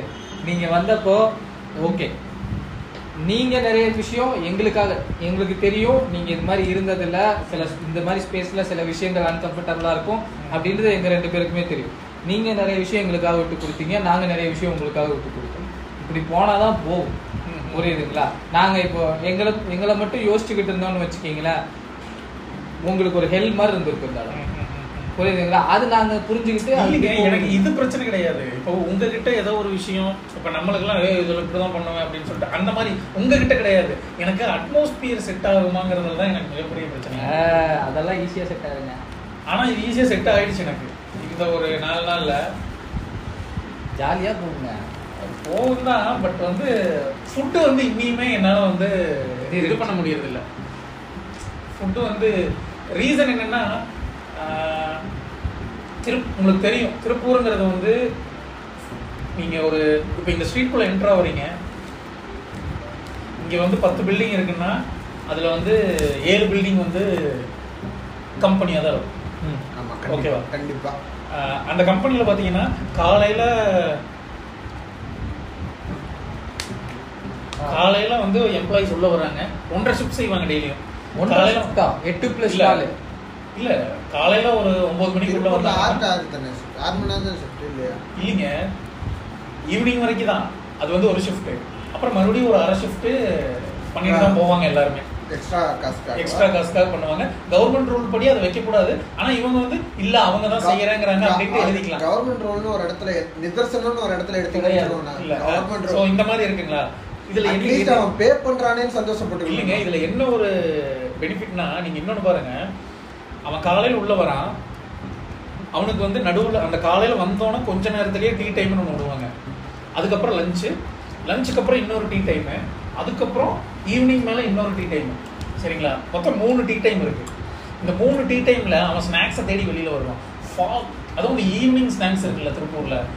காளான் கடையெல்லாம் இருக்குல்ல. தீந்துரும். காளான் கடைக்காரன் வந்து எவனுமே அந்த பூரி இதெல்லாம் மிச்சம் எடுத்துட்டு போறது? நான் தான் பழையவே. சில்லி சில்லி எல்லாம் இருக்கு தெரியுங்களா? கடையோட அந்த இருக்கிற பேப்பரை மட்டும் தான் கடைசியில எடுத்துட்டு போவாங்க ஆமா எடுத்துட்டு போவாங்க. அப்புறம் இன்னொன்னு என்ன திரு திருப்பூர்ல எல்லாத்தையுமே அந்த ஸ்நாக்ஸா கொண்டு போவாங்க. ஸ்நாக்ஸா வச்சு எப்படின்னா உடனே சாப்பிட்டு முடிக்கிற ஃபாஸ்ட் ஃபுட் மாதிரி. ஆஹ், சிக்கன் மஞ்சூரியன் சொல்லிட்டு இவ்வளோ பெரிய போர்ஷன் கொடுத்துட்டு இரநூறு ரூபாய்க்குலாம் கொடுக்க வேண்டாம். இத்தினோண்டு கொடுத்துட்டு முப்பது ரூபாய்க்கு கொடுங்க. வந்து ஆறு மணிக்கு ஆயிரம் முடியும். அஹ் என்னன்னா அவன் வே அவனோட பிரேக்குக்கான வேகத்துக்குள்ள நீ போட்டு கொடுத்தோம்னா அதை எடுத்துட்டு அவன் தின்ட்டு தின்னுட்டு தின்ன வேகத்துல கொடுத்துட்டு போயிடணும். போயிட்டே இருக்கணும் அதுதான். அங்க வந்து ஒரு எங்க வீட்டுக்கு பக்கத்துலயே ஒரு சில்லி கடை ஒன்று இருக்கு. காலையில வந்து அந்த சில்லி கடையில இருக்கிற ஒரு தாத்தா வந்து என்ன பண்ணுவாருன்னா அவரோட வேலை என்னன்னா தாத்தா கிடையாது அவங்க அவங்க தா அவங்க அப்பா அந்த ஓனரோட அப்பா. அவரோட வேலை என்னன்னா எப்போ போனீங்கனாலும் இஞ்சி இச்சி பூண்டை வந்து ஒழிச்சுட்டே இருப்பார். சரிங்களா? எப்போ போனீங்கனாலும் அவரோட வேலை என்னன்னா அவங்க உட்காந்துட்டு அந்த பூண்டு தோல்லாம் சுத்தி இருக்கும். பூண்டை ஒழிச்சுக்கிட்டே கிடப்பாரு. சில்லிக்கு மசாலா போட்டுட்டு இஞ்சி பூண்டு பேஸ்ட் இப்படி அள்ளி போடுவாங்க. ரெடிமேட் பேஸ்ட் கிடையாது. அப்படியே நீங்க அந்த சில்லி எடுத்து சாப்பிட போகும்போது அதுல அந்த நார் நாரா அப்படியே இருக்கும். அந்த சில்லியில எல்லாம் அந்த இஞ்சியோட இஞ்சியோட. இஞ்சியோட இருக்கு தெரியுங்களா. அந்த நார் நாரா இருக்கும். அப்புறம் நம்ம இங்க வாங்குறீங்களா? கெபாப்னு சொல்லிட்டு இவ்வளவு பெரிய பீஸ் சில்லி அது வந்து அந்த மாதிரி வந்து பண்ணக்கூடாது. சைஸ் சின்னதா இருக்கணும். காரணம் என்னன்னா அப்பதான் மசாலா உள்ள இருக்கும் ஜூஸியா இருக்கும் அப்புறம் பார்சல் வீட்டுக்கு வாங்கிட்டு போனீங்கன்னா வேகமா கட்டும். வேகமா வேகும். பார்சல் வீட்டுக்கு வாங்கிட்டு போனீங்கனாலும் சின்ன பீஸ் சாப்பிடுறதுக்கு நல்லா இருக்கும். பெரிய பீஸ் வந்து என்ன இருந்தீங்களா கொஞ்ச நேரம் ஆயிடுச்சுன்னா உள்ள ட்ரை ஆயிடுச்சுன்னா முடிஞ்சு ஏன்னா உள்ளுக்குள்ள வந்து மசாலா இறங்கியிருக்காரு அது சப்புன்னு ஆயிடும். நான் ஏதோ ஒரு எக்ஸாம்பிளுக்கு ஏதோ ஒரு போட்டோ நான் எடுத்திருக்கேனா அப்படின்னு சொல்லிட்டு நான் பார்க்குறேன். அந்த திருப்பூர்ல கிடைக்கிற மாதிரி சில்லி நான் கோயம்புத்தூர்ல கூட சாப்பிட்றது கிடையாது. நீங்க ஃபுட்டு மிஸ் பண்றீங்க. ஃபுட்டு வந்து நான் இங்கே மிஸ் பண்ணுறேன் பெங்களூர்ல நான் மிஸ் பண்ணுற ஒரே விஷயம் ஃபுட்டு அப்புறம் இன்னொன்று இன்னொரு வந்து ரொம்ப ப்ரொஃபஷ்னலாக போகணும்னா ப்ரொஃபஷ்னலாக பெங்களூரை பற்றி ஏதாச்சும் ஒன்று சொல்லணும்னா நான் ஹேஷ்டேக்கில் வேலை செஞ்சுட்டு இருக்கும்போது என்னோட பாஸ் சொல்லுவார். பாலாஜி இல்லை அது வந்து ஒரு கம்பெனி நம்ம பெரிய ஒரு கம்பெனி இப்போ நான் வந்து இது நோ டு பவுன்ஸ்னு சொல்லிட்டு இமெயிலுக்கு இது பண்ணுறேங்க இமெயிலை வந்து வேலிடேட் பண்ணுறதுக்கு பெரிய கம்பெனி இருந்துச்சுன்னா என்ன பண்ணுவான் அவனுக்குன்ட்டு ஒரு சாஃப்ட்வேர் ஒன்று தயாரித்து அவன் எடுத்துக்குவான். எங்கள் பாஸ் என்ன சொன்னாருன்னா நம்மள மாதிரி கம்பெனிஸ்லாம் பெங்களூர்ல தான் இருக்கணும் பாலாஜி. காரணம் என்னன்னா அங்கதான். இப்ப எப்படி இப்ப எப்படி திருப்பூர்ல வந்து நீங்க பனியன் தொழில் செஞ்சுட்டு இருக்கீங்க திடீர்னு இந்த இடத்துல அந்த டிஷர்ட்ல ஒரு சாயம் ஆயிடுச்சுன்னா பக்கத்துலயே ஒரு சாய சாய சாயத்தை தூக்குறதுக்கு ஒரு கடை இருக்கும். அந்த மிஷினோட ஊசி உடைஞ்சு போச்சுன்னா பக்கத்துலயே ஒரு ஊசி கடை இருக்கும். நூல் கடைன்னா பக்கத்துலயே ஒரு நூல் கடை இருக்குல்ல? இந்த மாதிரி தேவையான பெங்களூர்ல தான் இருக்கும். நீ உன் பிசினஸ் நெக்ஸ்ட் ஸ்டேஜ் கொண்டு போகணும்னா நீ பெங்களூர்ல தான் இருக்கணும்ட்டு சொல்லி அனுப்புறாரு. நான் இந்த கம்பெனி ஆரம்பிக்க போகும்போது என்னோட பாஸ் அந்த company owner so okay but நான் ஃபுட்டு வந்து ரொம்பவே மிஸ் பண்றேன். எனக்கு நான் இன்னியுமே எனக்கு இடம் பிடிச்சிருச்சு. தண்ணி செட் ஆயிடுச்சுன்னு நினைக்கிறேன். ஆனா வந்து நான் இன்னி நான் உங்ககிட்ட சொன்னதில்ல அப்ளைவே. எனக்கு அந்த ஏசி உட்கார போகும்போது ரொம்ப. உடம்பு கூலிங்கா இருக்குண்ணா. ஆனா வந்து கொஞ்சம் வேறு அந்த மாதிரி ஆகுது. ஒருவேளை ஏசி செட் ஆகாம இருக்கலாம் அது ஓகே தண்ணி செட் ஆயிடுச்சு. ஃபுட்டு வந்து செட் ஆகும்னு நான் செட் ஆகவே ஆகாது. அது கண் நான் அடிச்சு சொல்றேன். எனக்கு இன்னொரு- கண்டிப்பா இன்னொரு செட் விஷயம் ஆகும் இன்னொரு விஷயம். நான் வந்து ஏ டு பி இருக்குல்ல. ஏ டு பி வந்து நம்ம தமிழ்நாடு ஸ்டைல்ல தான் பண்றாங்களா? இல்ல ஏ டு பி நம்ம போகிறோம் போ- நான் சென்னை நான். தமிழ்நாட்டிலே பெருசா போக ஏ டு பி நான் போனேன். நான் ஒரு நான் காலேஜ் படிக்கும்போது இங்க இருக்கிற A to B Kala sorry Shanthi நகர்ல இருக்கிற ஏ டு பிக்கு நான் போனேன். தமிழ்நாடு தான் ஓகே. இங்க ஆனா பக்கத்துல ஏ டு பி கிடையாது. இங்க இருக்குல்ல? அது ஸ்வீட்ஸ் இல்ல. டேய் ஏங்க சாப்பாடு கடைடா. சாப்பாடு கிடையாது ஏங்க ஹோட்டலுங்க நான் அப்புறம் ஏன்டா என்ன. கூட்டு போலாங்க? ஓகே. பச்சையா கேட்டுருவான். அதனால ஏஜ் ரெஸ்ட்ரிக்டட் கண்டென்ட் வந்துரும். இல்லப்பா. நான்- நான் தமிழ்நாட்டிலேயே ஏடிபி உள்ள நுழைய மாட்டேங்க. இல்லைங்க நம்மளுக்கு இந்த இடத்துல வேற வழி கிடையாது. பார்ப்போம்.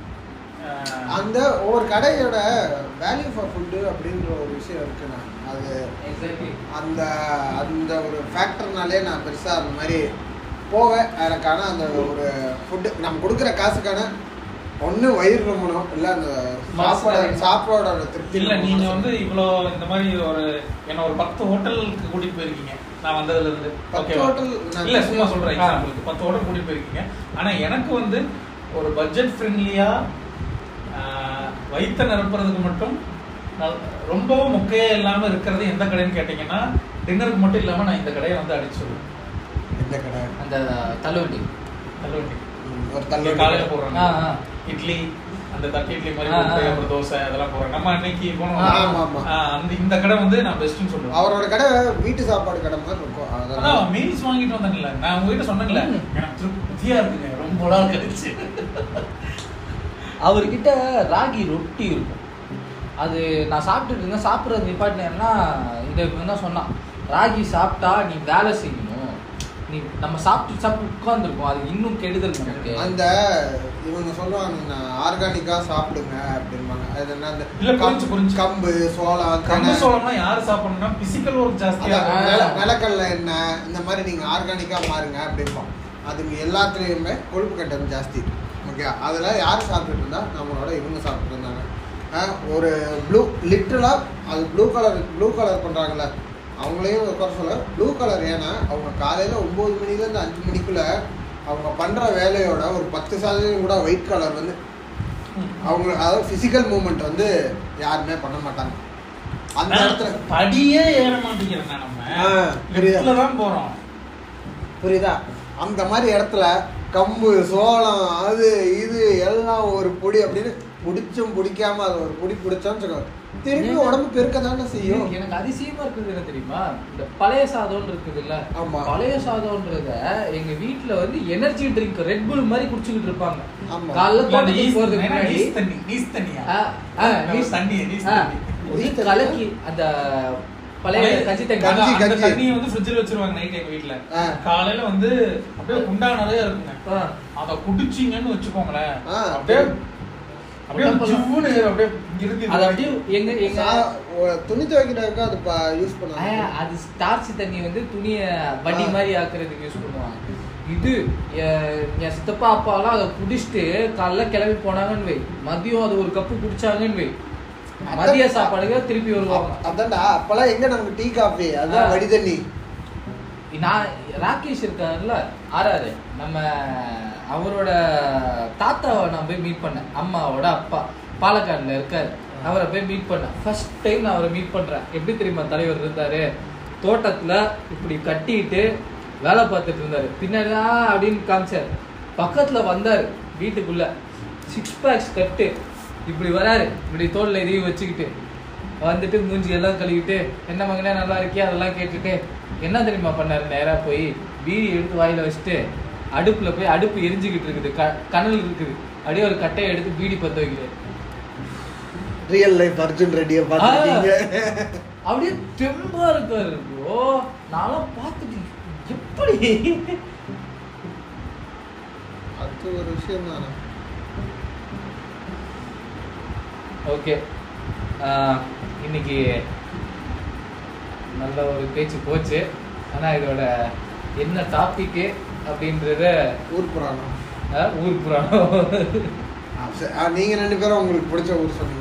எனக்கு நான் நம்ம மூணு பேரை பார்க்குறப்ப உங்களை எல்லாத்தையும் விட என்னோட பர்சனல் ஃபீலிங்னா நான் நிறைய சிட்டியில் வாழ்ந்திருக்கேன். சிட்டியில் மட்டும்தான் வாழ்ந்திருக்கேன். இல்ல ஆமா. ஏன்னா ஒன்றும் இல்லை நான் ரெண்டு ரெண்டு நாட்டோட மேஜரான பாதி சிட்டியில் நான் வாழ்ந்திருக்கேன். நான் என்னோடய வாழ்க்கை அப்படி கூறு போனேன்னா ஒரு பாதி வாழ்க்கை நான் கொழும்பில் வாழ்ந்திருக்கேன் ஸ்ரீலங்காவில் இருக்க கொழும்பில் வாழ்ந்திருக்கேன் கண்டியில் வாழ்ந்திருக்கேன். இங்கே வந்தால் சென்னையில் ஒரு ஒரு ப இது வாழ்ந்திருக்கேன் திருச்சி கோயம்புத்தூர் கேரளாவில் ஒரு கொச்சின் இப்போ பெங்களூரு ஹைதராபாடு காஷ்மீர் நம்ம என்ன காஷ்மீர் ஒரு ரெண்டு வாரம். ஆனால் எனக்கு எந்த கேள்வி கேட்டாலும் நான் பாலாஜி நான் எனக்குமே எந்த கேள்வி கேட்டாலுமே அதுக்கு நான் இவன் பிஎஸ்டியுமே கேட்டு பாருங்கள் எந்த கேள்வி கேட்டாலும் எனக்கு உடனே பதில் வரும். ஆனால் இந்த எந்த ஊர் உங்களுக்கு பிடிச்சிருக்கு? எந்த சிட்டி உங்களுக்கு பர்டிகுலராக பிடிச்சிருக்கு? அப்படின்னு கேட்டால் இங்க எனக்கு ஐ கேன் லிவ் அப்படிங்கிற மாதிரி. ஐ கேன் லிவ் இல்லை மண்ணா நான் எனக்கு வந்து வாழ்க்கை ஃபுல்லா நான் இங்கேயே இருக்கேன். எல்லா எல்லா ஊர்லேயும் எனக்கு இல்ல இல்ல. எல்லா ஊர்லயும் இருக்க முடியும் ஓகே. இருக்க முடியுங்கிறதுல இப்ப கேள்வியை மாத்திட்டே போறீங்க. இப்ப நீ இவர் சொல்ற மாதிரி ஊர் எந்த ஊர் பிடிச்சிருக்குதுன்னா நான் அஹ், இந்தியால இருக்கிற ஒரு வேற ஒரு ஊரை சொல்லுவேன். சரிங்களா?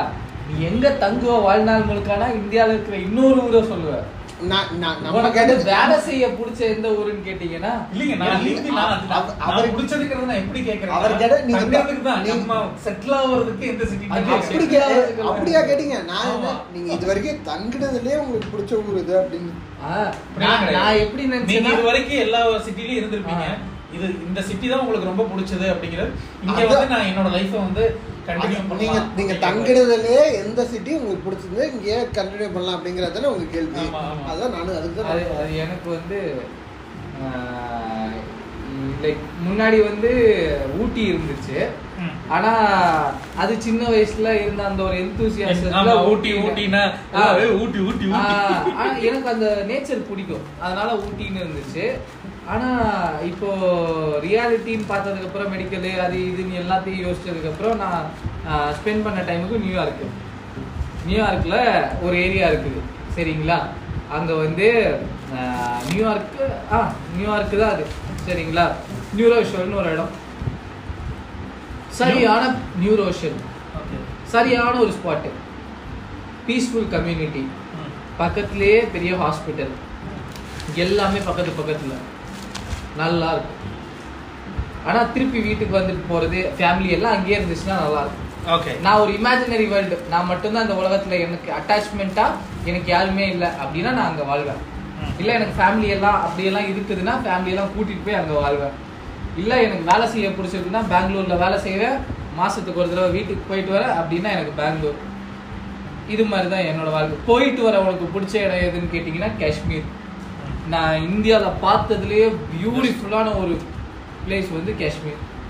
ஐயோ அதை அதை பார்த்து நான் மெஸ்மரைஸ் ஆகி போய் இப்படி ஸ்டன் ஆகி நின்று அந்த வேலியெல்லாம் பார்த்து. ஏதோ கடவுளாக கொடுத்த ஆப்பர்ச்சுனிட்டி மாதிரி நம்ம நடந்தோமே. வண்டி இல்லாமல் காஷ்மீரில் காஷ்மீர் வேலி ஃபுல்லாக நடந்து வந்தோங்க. ஹைவே ஜம்மு டு ஸ்ரீநகர் ஹைவேல நாங்கள் நடந்து வந்தோம் வண்டி இல்லாமல் கடவுள் கொடுத்த வரம் தான் நான் யோசிப்பேன். ஏன்னா அந்த ஒரு அழகை பஸ்ஸில் போயிருந்தா நான் பார்த்துருக்க முடியாது. நீங்கள் முடிச்சிருங்க அதான் ஊரு அப்படின்னு கேட்டிங்கன்னா எனக்கு எந்த ஊரும் நான் ரொம்ப சொல்ல முடியாது. ஆனா நீங்க கேட்டிங்களே? ஒரு கடைசி காலம் எல்லாம் முடிச்சிட்டீங்க. ஒரு ஊர்ல நீங்க வந்து செட்டில் ஆக போறீங்க அப்படின்னு கேட்டா அந்த ஒரு ஊர் வந்து எனக்கு வந்து பாண்டிச்சேரி. நான் பாண்டிச்சேரி. போனதில்லை. பாண்டிச்சேரி. எனக்கு பாண்டிச்சேரி வந்து அந்த அந்த பார்டர் கேட் இருக்குல்ல இந்த பார்டர் கேட்லேருந்து இந்த பார்டர் கேட் வரைக்கும் எங்கே விட்டாலும் என்னால் எங்கே நீங்கள் சொல்கிறீங்களோ அந்த இடத்துல நேவிகேட் நான் பாண்டிச்சேரியில் ரொம்ப நாள் கூட இருந்ததில்ல. மிஞ்சி போனால் ஒரு ரெண்டு மாதம் கூட இருந்திருக்க மாட்டேன். அந்த மாதிரி. பாப்புலேஷன் என்னங்க? பாப்புலேஷன் அந்த அளவுக்குலாம் தெரிலங்கண்ணா. இவர் வந்து ஒரு சிட்டி கைனா நான்- என்ன சொல்றது? லைக் ஒரு இடத்துல கூட்டம் இருக்குதுன்னா இவருக்கு அங்க இருக்கிறதுக்கு வந்து என்ன சொல்றது? ஒரு கூட்டம் இருக்கிற ஏரியால இவரால ஈஸியா போயிட முடியும். நான் அப்படியே ஆப்போசிட் கூட்டம் இருக்குதுன்னா அந்த இடத்துல இருந்து விலகி போய் இன்னொரு. இல்லைண்ணா நான் பேசிக்காக இன்ட்ரோட்டடு. ஒரு ஆனால் அந்த இடம் வந்து எம்டியாக சுத்தமாக எம்டியாக இருக்கக்கூடாது. அந்த இடத்துல ஒரு ஆள் யாரும் நடப்பாடணும் போகணும். அவன்கிட்ட நான் பேசவும் மாட்டேன். அவன் வந்தானா அவன் சிரி சிரிப்பா நான் நான் அவ்வளோதான் இது குடிஞ்சிட அது அவனுக்கு நான் இருந்த இடங்களுமே எனக்கு அது அதுக்கு அரவணைக்கிற மாதிரியே இருந்த ஒரு இடங்களும் இருக்குது ஏன்னா நான் ஒரு இன்ட்ரோவர்டுன்னு தெரியும். இவன்ட்ட இதுக்கு மேலே பேசக்கூடாது. ரொம்ப பேசினா அவன் பதில் பேச மாட்டான்னு தெரியாது. வருவானுங்க காலைல பார்ப்பானுங்க ஒரு சிரிப்பு என்ன? இன்ட்ரோவர்ட் எக்ஸ்ட்ரோவர்ட் அந்த ஒரு டிஃப்ரென்ஸே அது நம்ம இன்னொரு அது வந்து அது நம்ம ஒரு. அது ஒரு தனி ஒரு நாள் நம்ம போட்டு திருப்பி பேசுவோம். ஒரு எக்ஸ்ட்ரோவர்ட்டுக்கு இன்னொரு எக்ஸ்ட்ரோவர்ட்டை பார்த்தா இன்ட்ரோவர்ட்டா தான் தெரியும். சரி அவன் நம்ம நாளைக்கு வந்து. அது இன்னொரு இப்ப வந்து நம்ம இந்த பாண்டிச்சேரி பாண்டிச்சேரி அப்படிங்கிறது ஏன்னா பாண்டிச்சேரி அப்படிங்கிறது அந்த ஊர் எனக்கு எனக்கு பர்சனலாக என்னென்னா மற்ற ஊரை தாண்டி எனக்கு பாண்டிச்சேரி டிஃப்ரெண்ட்டாக தெரிஞ்சது என்னென்னா பெங்களூர்லேயுமே அது பார்த்தேன். ஆனாலுமே எனக்கு பாண்டிச்சேரினா ஒரு விஷயங்க. எந்த நீங்கள் எங்கேனாலும் இருக்கீங்கன்னு வச்சுக்கோங்க. அஞ்சு கிலோமீட்டரில் எங்கே போனீங்கனாலும் ஒரு பீச் இருக்கும். எனக்கு பீச்னா ரொம்ப பிடிக்கும். ரொம்ப ரொம்ப பிடிக்கும். பீச் இருக்கும் அதே மாதிரி அந்த ஒரு பீஸ் பீஸ் நான் இப்போ நம்ம சொல்லாமல் நம்ம சென்னையில் இருந்திருக்கேன் கொழும்பில் இருந்திருக்கேன் அதே மாதிரி நாகப்பட்டினம் கோயம்புத்தூர் திருச்சி அங்கே எல்லா ஊர்லேயும் இருந்திருக்கோம். கடல் கடல் பக்கத்தில் இருந்த ஊருங்கன்னா என்னென்னா நான் வைசாகில் இருந்திருக்கேன். சென்னை பாண்டிச்சேரி கொழும்பு காலி இந்த மாதிரி சிலோனில் இருக்க சதன் பார்ட்ஸில் இருந்திருக்கேன். அப்படி அங்கெல்லாம் இருக்கிறப்ப நைட்டு பன்னெண்டு மணிக்கு மேலே நீங்கள் வந்து சென்னையிலையுமே ஒரு டைமிங் லிமிட் வச்சுருப்பாங்க. ஒன்றரை மணியோ பன்னெண்டரை மணி அந்த மாதிரி ஒரு டைமிங் லிமிட் அதுக்கு மேலே நம்ம போனோம்னா அடித்து விரட்டிடுவானுங்க பாண்டிச்சேரியில் அந்த மாதிரி எதுவுமே கிடையாதுண்ணா. நீங்கள் போகலாம் போயிட்டு வாங்க. அது அந்த ஒரு விஷயமுமே எனக்கு அது நட அது அதனால அசம்பவிதம் நடந்திருக்கா இல்லையா அப்படிங்கிறது எனக்கு தெரியாது. ஆனால் நம்ம போனோமா அந்த பீச்சில் நம்ம உட்காந்தோமா நம்மள மாதிரி எல்லாரும் டீசெண்டாக இருப்பாங்க. நான் பார்த்த வரைக்கும் ஒரு டீசெண்டாக இருப்பாங்க. எ- நிறைய ப நிறைய பேரே சொல்லுவாங்க சென்னையில் இருக்கவங்கலாம் கேட்பாங்க உங்களுக்கு எது செட்டில் ஆகணும்னா எந்த ஊரில்? நான் அப்போ பாண்டிச்சேரின்னு சொன்னால் அவங்க ஒரு அவங்க கிண்டலுக்காகவே சொல்லுவாங்க. பாண்டிச்சேரி. ஆ சரக்குன்னு கூட சொல்ல மாட்டாங்கண்ணா என்ன பாண்டிச்சேரி சொன்னீங்க? சே- பாண்டிச்சேரியில் இருக்கவனே அங்கே எதுவும் வேலை இல்லை அப்படின்னு சொல்லிட்டு தான் சென்னையில் வந்து செட்டில் பார்த்துட்டு இருக்கேன். நீங்கள் என்ன பாண்டிச்சேரி? அந்த ஒரு ஒரு பீஸ் கிடைக்காதுண்ணா அந்த ஒரு விஷயம். ஆனால் பிடிச்ச சிட்டி அப்படின்னு ஒரு பொதுவாக போட்டோம்னா நான் எந்த எனக்கு எல்லா கொஸ்டினுக்குமே நான் ஒரு ஆன்சர் வச்சுருப்பேன். விஎஸ்டபிள் அவன் எந்த கொஸ்டின் கேட்டாலும் எனக்கு ஒரு ஆன்சர் இருக்கும் அந்த ஒரு சிட்டி அப்படிங்கிற ஒரு விஷயம் அதே மாதிரி நீங்கள் சாப்பாடு சொன்னீங்க பார்த்தீங்களா அதுவுமே தான். எனக்கு முக்கால்வாசி அப்படின்னா எந்த ஊருக்கு போனேனாலும் நான் ஒரு இன்ட்ரோவிட்டு ஆனாலும் நான் என்ன பண்ணுவேன் யாரையுமே கூப்பிட மாட்டேன். நான் மட்டும் தனியாக நடந்து போவேன். நடந்து போவேன். இன்றைக்கி இந்த கடையில் சாப்பிட்டோமா? நல்லா இருந்துச்சா? அதை அது சொல்லுவேன். அடுத்தவங்களுக்கு சொல்லுவேன். இந்த கடையில் நல்லா இருந்துச்சு சாப்பிடுங்க அப்படின்னு சொல்லிட்டு நான் ஒரு ரெண்டு நாள் சாப்பிடுவேன். அதுக்கடுத்து என்ன ஆகும் பழகி போனதுக்கடுத்து அவங்க பேச ஆரம்பிப்பாங்க. நம்மக்கிட்ட ஏதோ கேஷுவலாக அந்த டைம் தான் நம்ம தான் இன்ட்ரோவேட் நம்ம யார்கிட்டயும் பெருசாக பேச முடியாது. நான் நம்ம அடுத்த கடைக்கு போயிடுவேன் ஒரே கடையிலே திருப்பி திருப்பி சாப்பிட எனக்கு பிடிக்கவே பிடிக்காது. இப்போ நம்ம இங்கே வந்து நாலு நாலு மாதம் ஆச்சா? உங்களுக்கு ஒரு வாரத்தில் நாங்கள் பத்து ஒரு மினிமம் பத்து கடை காட்டியிருப்போமா? நான் ஒரு ஐம்பது கடை இந்த மல்லேஸ்வரம் சரௌண்டிங்லேயே சாப்பிட்ருப்பேன் வேற விஎஸ் வந்து அதுக்கு நேர் ஆப்போசிட்டு அவருக்கு. ஒரு கடை ஃபிக்ஸ் ஆயிடுச்சா அந்த கடையிலேயே நம்ம சாப்பிட்றலாம் எனக்கு என்னன்னு பார்த்தீங்கன்னா அந்த மாதிரி இன்னொரு இடத்துல போய் எக்ஸ்ப்ளோர் பண்ணி சாப்பிட்றது அந்த மாதிரி தாட் ப்ராசஸ் எனக்கு போகாது. வந்து சாப்பிட்டோமா? நமக்குன்னு ஒரு பீஸ் ஒரு ஒரு ஒரு சேஃப் பிளேஸ் இருக்கா? அதுக்குள்ளே வந்துட்டு அப்படியே அந்த ஒரு குக்கூன் மாதிரி உள்ளே போய் உட்காந்துக்கணும் அந்த குக்கூனுக்குள்ளே உட்காந்துட்டு நம்ம வெறுமனே உட்காந்துருந்தா கூட நான் பல விஷயம் யோசிச்சுட்டு நான் ஹாப்பியாக இருப்பேன். எனக்கு வந்து இந்த மாதிரி இன்னொரு இடத்துல போய் எதுக்கு இன்னொரு இடத்த போய் கண்டுபிடிச்சி நான் போய் தேடி சாப்பிட்டு எனக்கு வெஜ் சாப்பிடணும்னா இங்கே இருக்குது நான்வெஜ் சாப்பிடணும்னா இங்கே இருக்குது ஏன்? அப்படின்னு நான் யோசிப்பேன். இவர் என்னன்னா ஏன் இங்கே சாப்பிட்டு போர் அடிச்சிச்சு? இன்னொரு கடையை எக்ஸ்ப்ளோர் பண்ணலாம். ஆனால் நானும் அதை ட்ரை பண்ணுவேன். இவரும் வந்து என்னோட சைடுக்கு வந்து அக்செப்ட் பண்ணி வருவார். புரியுதுங்களா? இன்னைக்கு இங்கே சாப்பிட்றலாமே ப்ரோ அப்படின்னா சரி வா இங்கே சாப்பிடலாம்.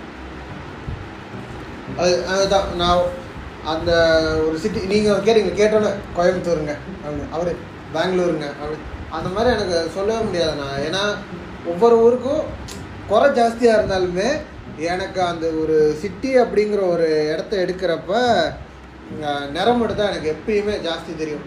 சென்னையுமே சென்னையில் எனக்கு நிறைய விஷயம் பிடிக்காது. ஆனாலுமே சென்னையில் எனக்கு சென்னை அப்படின்னு சொன்னால் எனக்கு அந்த ஊரில் எனக்கு வர்றது ஹாப்பி மெமரிஸ் மட்டும் தான் பெங்களூர் இது ரொம்ப பிடிச்சிருக்கு எனக்கு. இங்கே குறை இப்போ தான் இப்போ வந்தனால எனக்கு ரொம்ப அதாவது நாங்கள் இங்கேயுமே வேலை அப்படின்னு ஜாஸ்தி இருக்கனால நாங்கள் பெருசாக எக்ஸ்ப்ளோரும் பண்ண போல. ஆனால் எக்ஸ்ப்ளோர் பண்ண வரைக்குமே இந்த ஊர் கொடுக்குற ஒரு பீஸ் ஜாஸ்தி. பாண்டிச்சேரி அதே மாதிரி தான். காஷ்மீரு காஷ்மீர் நம்ம வார்த்தையில் சொல்லவே முடியாதுண்ணா. அந்த அது அது அது நான் நாங்கள் எப்படி யோசிச்சுட்டு போனோம்னா அந்த அந்த படத்தெல்லாம் அந்த உயிரே படத்தில் காட்டுவாங்க பார்த்துருக்கீங்களா? எல்லாம் அந்த டேங்க் டேங்காக பேரல் பேரலாக வச்சுட்டு உள்ளே வந்து ஏய் எதுக்கு இங்கே வர? நாங்கள் நாங்கள் லிட்டரலாக அப்படி தான் பயந்துட்டோம். ஒவ்வொரு பத்து கிலோமீட்டருக்கு யாராச்சும் ஒருத்தர் கண்ணை வச்சுக்கிட்டு நிற்பாங்க ஆனா இருந்துச்சுங்க. ஒவ்வொரு பத்து கிலோமீட்டருக்கும் லைக் போஸ்ட் இருந்துச்சு வாட்ச் போஸ்ட் இருந்துச்சு. ஆனா எல்லாமே எம்டியா இருந்துச்சு. அதெல்லாம் கா காலி பண்ணிட்டாங்க. அது அது எடு- அது நாங்க நடந்து வரோம். நாங்க நடந்து வரும்போது எங்களுக்கு போகும்போது இருந்த பயம் போகும்போது நாங்க பஸ்ல போறோம். இத்தனை பேர் கூட போறோம். போகும்போது இருந்த பயம் எங்களுக்கு திருப்பி வரும்போது நாங்க ஜாலியா நாங்க நாலு பேர் கூட காஷ்மீர் பயணத்தை கூட ஒரு தனியாக போட்டுக்கலாம். ஆனால் அது முக்கியமான ஒரு விஷயம் தான். அது நாங்கள் நாங்களும் எங்களை ஒரு நாங்கள் ஸ்டீரியோ டைப்பாகவே கூட வச்சுக்கலாம் அப்படிங்கிற மாதிரி. அது என்னன்னா நாங்கள் ஒரு பஸ்ஸில் ஏறிட்டோம். அந்த பஸ்ஸு குட்டி பஸ்ஸு நாங்கள் என்ன பண்ணுறோம் ஜம்மு ஜம்முவில் வந்துட்டோம். ஜம்முவிலேருந்து ஸ்ரீநகர் போகிறோம் காஷ்மீருக்கு போகிறதுக்கு ஒரு பஸ்ஸு அன்னைக்கு வெள்ளிக்கிழமை. அந்த வெள்ளிக்கிழமை ஆனாலே ஒவ்வொரு டைமும் என்ன ஆகுனா காஷ்மீரில் அவங்களோட ரோடெல்லாம் சீரமைக்கிற வேலை பார்த்துட்ருப்பாங்க அந்த ரோடு சீரமைக்கிறனால என்ன பண்ணிடுவாங்க அன்றைக்கி ஒரு நாள் முழுக்க ரோடெல்லாம் மூடிடுவாங்க விடிய காலைல ஆறு மணிக்கு தான் விடுவாங்க. அது எங்களுக்கு தெரியாது. நாங்கள் போய் இறங்கிட்டோம் இறங்கி போயிட்டு பஸ் ஸ்டாப் போயிட்டோம். பஸ் ஸ்டாப் போயிட்டு ஒரு பஸ் ஏறிட்டோம். அந்த பஸ்ஸு கிளம்புது. நாங்கள் பஸ்ஸில் ஏறப்போ அவர் என்ன சொன்னார் நாங்களும் மேப்பில் தான் பார்த்தோம் எங்களுக்குமே ஹிந்தி பெருசாக முடியாது அதனால் நாங்கள் பஸ்ஸில் ஏறி மேப்பில் பார்க்குறப்போ அஞ்சு மணி நேரம் தானே போயிடலாம். ஏன்னா நாங்கள் இறங்கின டைமு அங்கே ஒரு பத்து மணி இருக்குமா விஎஸ் ஒரு பத்து மணி போல் சரி மிஞ்சி போனால் என்ன ஒரு மூணு மணி நாலு மணிக்கு போயிடுவோம் இருட்டுறதுக்குள்ளே போயிடுவோம் ஏதாச்சும் ரூம் பார்த்துக்கலாம் அப்படின்னு போகிறோம் பார்த்தா என்ன ஆச்சு நாங்கள் போனது பத்து மணி. பத்து மணி கூட இல்லை ஒரு ஏழு எட்டு மணிக்கே போயிட்டோம்ண்ணா சரியா? ஒரு பஸ்ஸு பயணம் மட்டுமே எங்களுக்கு ஜம்முவிலேருந்து ஸ்ரீநகர் போகிறதுக்கு ஒரு பதினஞ்சு மணி நேரம் பயணம். யோசிச்சுக்கோங்க. சரியா? நாங்கள் பஸ்ஸில் ஏறி உட்காந்துட்டோம் பஸ்ஸில் ஏறி உட்காந்து பஸ்ஸு மூவ் ஆகுது. அப்போ எங்களுக்கு ஒரு பயம் இருந்துக்கிட்டே இருக்குது ஒரு குரூப் ஆஃப் பீப்புள் வந்து உட்காந்துருக்காங்க எப்படின்னா நல்லா அந்த அதையுமே நம்ம சொல்லக்கூடாது. ஒரு குரூப் ஆஃப் ஒரு அஞ்சு டு ஆறு பேர். நாங்கள் நாலு பேர் உட்காந்துருக்கோம் எப்படின்னா கடைசி சீட்டு அந்த ஸ்கூல் பஸ்ஸெல்லாம் வரும் பார்த்தீங்களா அந்த பஸ்ஸு தான். அந்த ஸ்கூலுக்கு குட்டி வேன் ஒன்று வரும் பார்த்துருக்கீங்களா குழந்தைங்களாம் ஏற்று அந்த வேனில் நாங்கள் பத்து பேர் கடைசி சீட்டில் அதில் அஞ்சு பேர் உட்காடுறதே கஷ்டம். நாங்கள் பத்து பேர் அட்ஜஸ்ட் பண்ணி உட்காந்துட்டோம் ஏன்னா பஸ்ஸு வேறையும் இல்லை. ஏறுறோம் உட்காடுறோம் அவன் பார்த்தா நாங்கள் என்ன பண்ணோம்? ஒரு தம்ஸ்அப் பாட்டில் வாங்கியிருந்தோம். அதில் நாங்கள் என்ன பண்ணோம்? தம்ஸ்அப் வாங்கி குடிச்சிட்டு அதில் கொஞ்சம் தண்ணி பிடிச்சிட்டு போனோம். சொல்ல முடியாது எங்கே என்ன ஆகும் அப்படின்னு தெரியாது அப்படிங்கிறனால தம்சம் பாட்டிலில் தண்ணி பிடிச்சி கொண்டு போயிட்டுருக்கோம் தண்ணி என்னது? பாதி வெளியில் போகிறப்ப தண்ணி முடிஞ்சிருச்சு. அவனுக்கு என்ன பண்ண ஒரு கிளி கொண்டு வந்தானுங்க. அந்த ஒரு ஒரு புது என்வரான்மெண்ட்டில் புது ஆளை பார்க்குறப்ப நமக்கு ஒரு பயம் இருக்கும்ல. அசாதாரணமான ஒரு பயம். அந்த ஒரு பயம் இருந்துச்சு. ஆனால் அந்த இடம் தான் எங்களுக்கு ஃபஸ்ட்டு அந்த பயம் உடஞ்ச இடம்னு நான் சொல்லுவோம். அங்கே உட்காந்துருக்கோம் அவன் பார்க்குறான். பார்த்துட்டு ஒரு கிளியெல்லாம் வச்சுக்கிட்டு வரான் அவனுக்கு குறு குறு குறு குறு பார்க்குறானுங்க திடீர்னு என்ன பண்ணுறான் பஸ்லேயே எடுத்து தம்மை பற்ற வச்சுட்டு தம்மை பாட்டுக்கு பற்ற வச்சுட்டு இருக்கான். பீடி பற்ற வச்சுட்டு இருக்கான். எங்களுக்கா ஒரே நடுக்கம் இன்னும் இவனுங்க பாட்டுக்கு இருக்க வெறியில் தூக்கி நாங்கள் வேறு தமிழ் பேசவும் ரொம்ப பயமாயிருச்சு எங்களுக்கு. அது அது சொல்ல முடியல. அந்த காலேஜில் ஃபஸ்ட் நாள் போகிறப்போ யாராச்சும் ரெண்டு பேரை பார்த்துட்டு ரொம்ப பயங்கரமான ஆளாக அவர் இருப்பாரோ? அப்படின்னு நம்ம யோசிப்போம்ல. அந்த மாதிரி இருக்காங்க. அப்போ பஸ்ஸில் போயிட்டே இருக்கோம். போயிட்டு இருக்க டைமில் திடீர்னாச்சும் ஒரு இடத்துல ஒருத்தர் மட்டும் திரும்பி டமால்னு திரும்பி தம்சா பாட்டில் அப்படியே பிடிங்கிட்டானா ஐயோ உயிர் பயமே வந்துருச்சு. நாலு பேரு கிட்டு கிட்டு கிட்டு கிட்டு நடுக்க ஆரம்பிச்சிருச்சு. அவன் பாட்டுக்கு என்ன பண்ணான் அதை எடுத்து வெட்ட ஆரம்பிச்சான். வெட்ட ஆரம்பித்தான் நான் நினச்சோம் பரவாயில்ல இவ்வளோ நேரம் தம் அடிச்சிட்டு இருந்தான். வெட்டி எடுத்து பாங்கு போட போகிறான் போல. பாங்கு போட்டு கஞ்சா அடிக்க போகிறானுங்க போல. ஐயோ நம்ம செத்தோம் அப்படிங்கிற மாதிரி இருந்துச்சு. பார்த்தா டக்கு டக்கு டக்கு டக்கு டக்குன்னு வெட்டினாரு. அந்த தம்ஃபர் பாட்டில் உங்களுக்கு தெரியுங்களா மேலே ட்ரையாங்கிள் மாதிரி இருக்கும் கீழே ஒரு மாதிரி வளைவாக வந்துடும் அப்போ என்ன பண்ணுறாரு வெட்டுறாரு. வெட்டி அந்த ட்ரையாங்கிள் பாட்டை மட்டும் தனியாக எடுத்து அதில் கொஞ்சோண்டு தண்ணி ஊற்றிட்டு இன்னொரு பாட்டு அந்த அடிப்பாட்டு இருக்கு பார்த்தீங்களா அதை வெட்டி மா மா நடுப்பாட்டு தூக்கி போட்டு அடிப்பாட்டை எடுத்து அதில் கொஞ்சோண்டு தானியம் வச்சுருக்காரு. போட்டு கிலுக்கி கொடுத்துட்டு கிட்ட வந்து தேங்க்ஸ் இல்ல யோசிச்சு பாருங்களா இந்த விஸ்வரூபம் படத்துல ஒருத்தன் வந்து அந்த ஊஞ்சல் ஊஞ்சல். ஆடிட்டே இருப்பான்ல. கடைசியில அவனை பார்த்தா அவன் போய் வெடிகுண்டு மாறிடுவான் பாருங்களேன். அது அப்படியே ஆப்போசிட்டா நடந்தா உங்களுக்கு எப்படி இருக்கும்? அவனுக்கு எல்லாருமே இப்படி தானா எப்படி தெரியுமா? அந்த பஸ்ல இருக்கவங்க பாக்குற பார்வைங்களை தாண்டி அந்த ஆறு பேருமே அவன் அவனுக்கு நம்ம ஒரு புது புது மனுஷன்? நமக்கு அவன் நமக்கு அவன் புது மனுஷன் கிடையாது. ஏன்னா நம்ம படத்துல பார்த்து பார்த்து நம்ம பழக்க நம்ம பழக்கப்பட்ட விஷயனுக்கு அது அவன் அது வச்சுட்டு உள்ள வச்சுட்டு கிட்ட வந்து தேங்க்ஸ் அப்படின்னு அவன் அடிக்கடி போய் கிளிய பாக்குறான் நல்லா இருக்குதா? அது பாக்குறப்ப அது அந்த அவன் அவன் சைக்கோ மாதிரி பண்றான். சைக்கோ மாதிரி இல்லைங்க, இல்லைனா நம்ம தான் psycho. அவன் அவன் இந்த கிளிய பாருங்க. அந்த கிளிய பாக்குற ஒவ்வொரு நிமிஷமும் நமக்கு உள் மனசுல ஒரு குற்றம் நீ நீ நீ வந்து நீ மனுஷனே கிடையாது நீ மனுஷனே கிடையாது நீ மனுஷனே கிடையாது. தப்பா நினைச்சுக்கிறா. அந்த ஒரு.